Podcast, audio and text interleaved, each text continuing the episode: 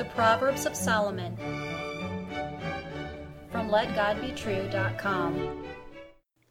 Proverbs chapter 2 and verse 16. To deliver thee from the strange woman, even from the stranger which flattereth with her words. Hear the words of God in Solomon again. To deliver thee from the strange woman, even from the stranger which flattereth with her words. God loves his sons, and Solomon loved his son. A great danger facing men is fornication and adultery, which is warned about often in the book of Proverbs. Both God and Solomon warn about immoral women who increase the sins among men. Learn the warning and lesson of this proverb. Let every father and son take heed, for here is a warning of great importance to the safety of your soul. Noble readers, noble listeners, will let the wisdom and knowledge of Proverbs enter into their hearts and be pleasant unto their souls, for then discretion and understanding can save them from the strange woman. Avoid this sin. What is a strange woman? She is any woman you have not married, so you have no right to any romantic or sexual pleasure with her. She does not belong to you. More specifically, she is a whorish woman who entices men to commit fornication with her. In the Bible, Jephthah's brothers despised him as the son of a strange woman, for his mother was a prostitute. Their own mother was their father's wife, but his mother a whore. Therefore, Jephthah was a bastard and not a full legitimate son. A strange woman is a stranger, for she belongs to another man. Christians are strangers in the earth because this is not their home. Their home is heaven. A strange woman is an evil woman straying from her home and seducing men other than her husband for sex. You will meet with this warning again in the book of Proverbs, as it is a great temptation for men, especially young men. No man can play with this temptation, for many strong men have been slain by her.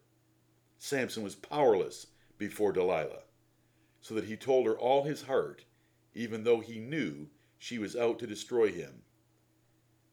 Men, you must determine in your heart beforehand to avoid this woman, for she is waiting to cause you to sin. She does not always seek wicked and profane men, for she may seek those with virtuous souls. Thus you can see Potiphar's wife enticing noble Joseph, who firmly rejected her advances with a soul totally committed to God. You could meet one of these women today.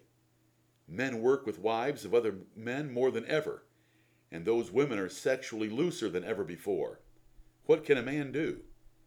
He must commit his soul to God in all sexual matters, and he must avoid forward or friendly women.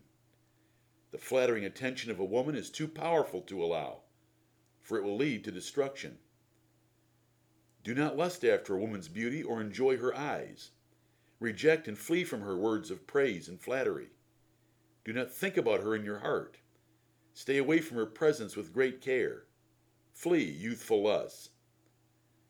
Flattery is kind and friendly speech to win your attention. It is not sincere or virtuous, for the intentions are not noble or righteous. A woman's praise can overpower a man, so avoid it and disregard it. Do not chat, call, text, or email such women unless necessary, for she cannot flatter you if you do not communicate with her. Of course, she will not say her goal is sin. Instead, she will praise you, commend herself, describe creative lovemaking and great affection, and say she wants to give you much love. Hate her words, run from them, reject them. She lies. Though she seems delightful and pleasant, her end is bitter and painful. Solomon wrote much of the book of Proverbs to protect his son and his citizens from strange women. Wisdom, knowledge, discretion, and understanding will keep you from her. Know and understand that God has condemned all adulterers and whoremongers, and the consequences of adultery are terrible and long lasting. It is a man's wisdom and discretion to minimize social interaction with any woman but his own wife. Godly women must learn to modestly cover their beauty, limit their eye contact, and curtail friendly speech with other men.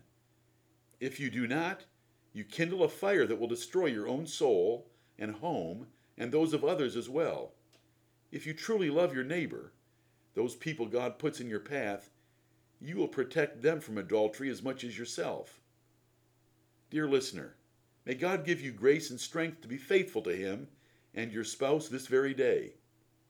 Remember that Jesus Christ used the example of a strange woman with harlot daughters as the picture of the apostate Roman Church, who left him for pagan ritualism.